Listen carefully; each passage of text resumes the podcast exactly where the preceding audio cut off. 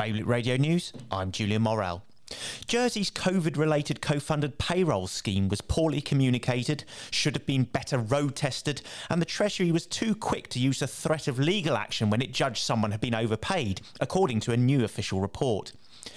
Alderney's government is inviting interest from third parties in harnessing the power of the tides around Alderney and potentially the Alderney race, despite pushing for only wind and solar just over a year ago. The Jersey Fleet and Garage equipment, once owned by collapsed commercial vehicles business Rabeys, has been put up for sale via an online auction which runs until Friday. The failed business's Guernsey assets were auctioned off last month.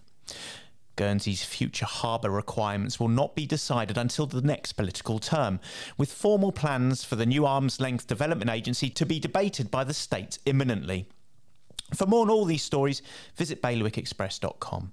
Today's weather sunny with a force 4 easterly wind gusting to force 5. Low water is 10 past 4 this afternoon, and the next high is just before 10 pm. Bailiwick Radio News.